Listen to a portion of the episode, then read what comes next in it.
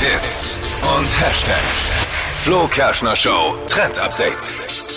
Gartenschuhe treffen auf Basketball ist eine super komische Kombination. Crocs hat jetzt eine neue Kollektion rausgebracht und zwar in Kooperation mit der US-Basketballliga NBA. Also es gibt jetzt Crocs, das sind diese Gartenschuhe, kennt ihr, oder? Mit den Löchern vorne drin, die sind ja aus Plastik. Was heißt eigentlich Gartenschuhe? Super bequem. Reckst du auch am Strand auf Mallorca, ne? Ja, oder? Schlappen halt. ich hab tatsächlich sie mal aus Versehen zum Einkaufen angehabt. Wirklich. Ja. Danke. Ja, aber warum Ja, das nicht? Im finde ich- Sommer, Im Sommer Ich Oh, geht es finde schon es mal. gar nicht so schlimm. Auf jeden Fall, diese NBA-Kollektion ist jetzt in so braun, orange, erinnert an Basketball. Mhm. Kleines Manko, man kann mit den Schuhen natürlich nicht wirklich spielen, weil Ach es sind so. ja immer noch Crocs, also jetzt keine festen Schuhe geworden.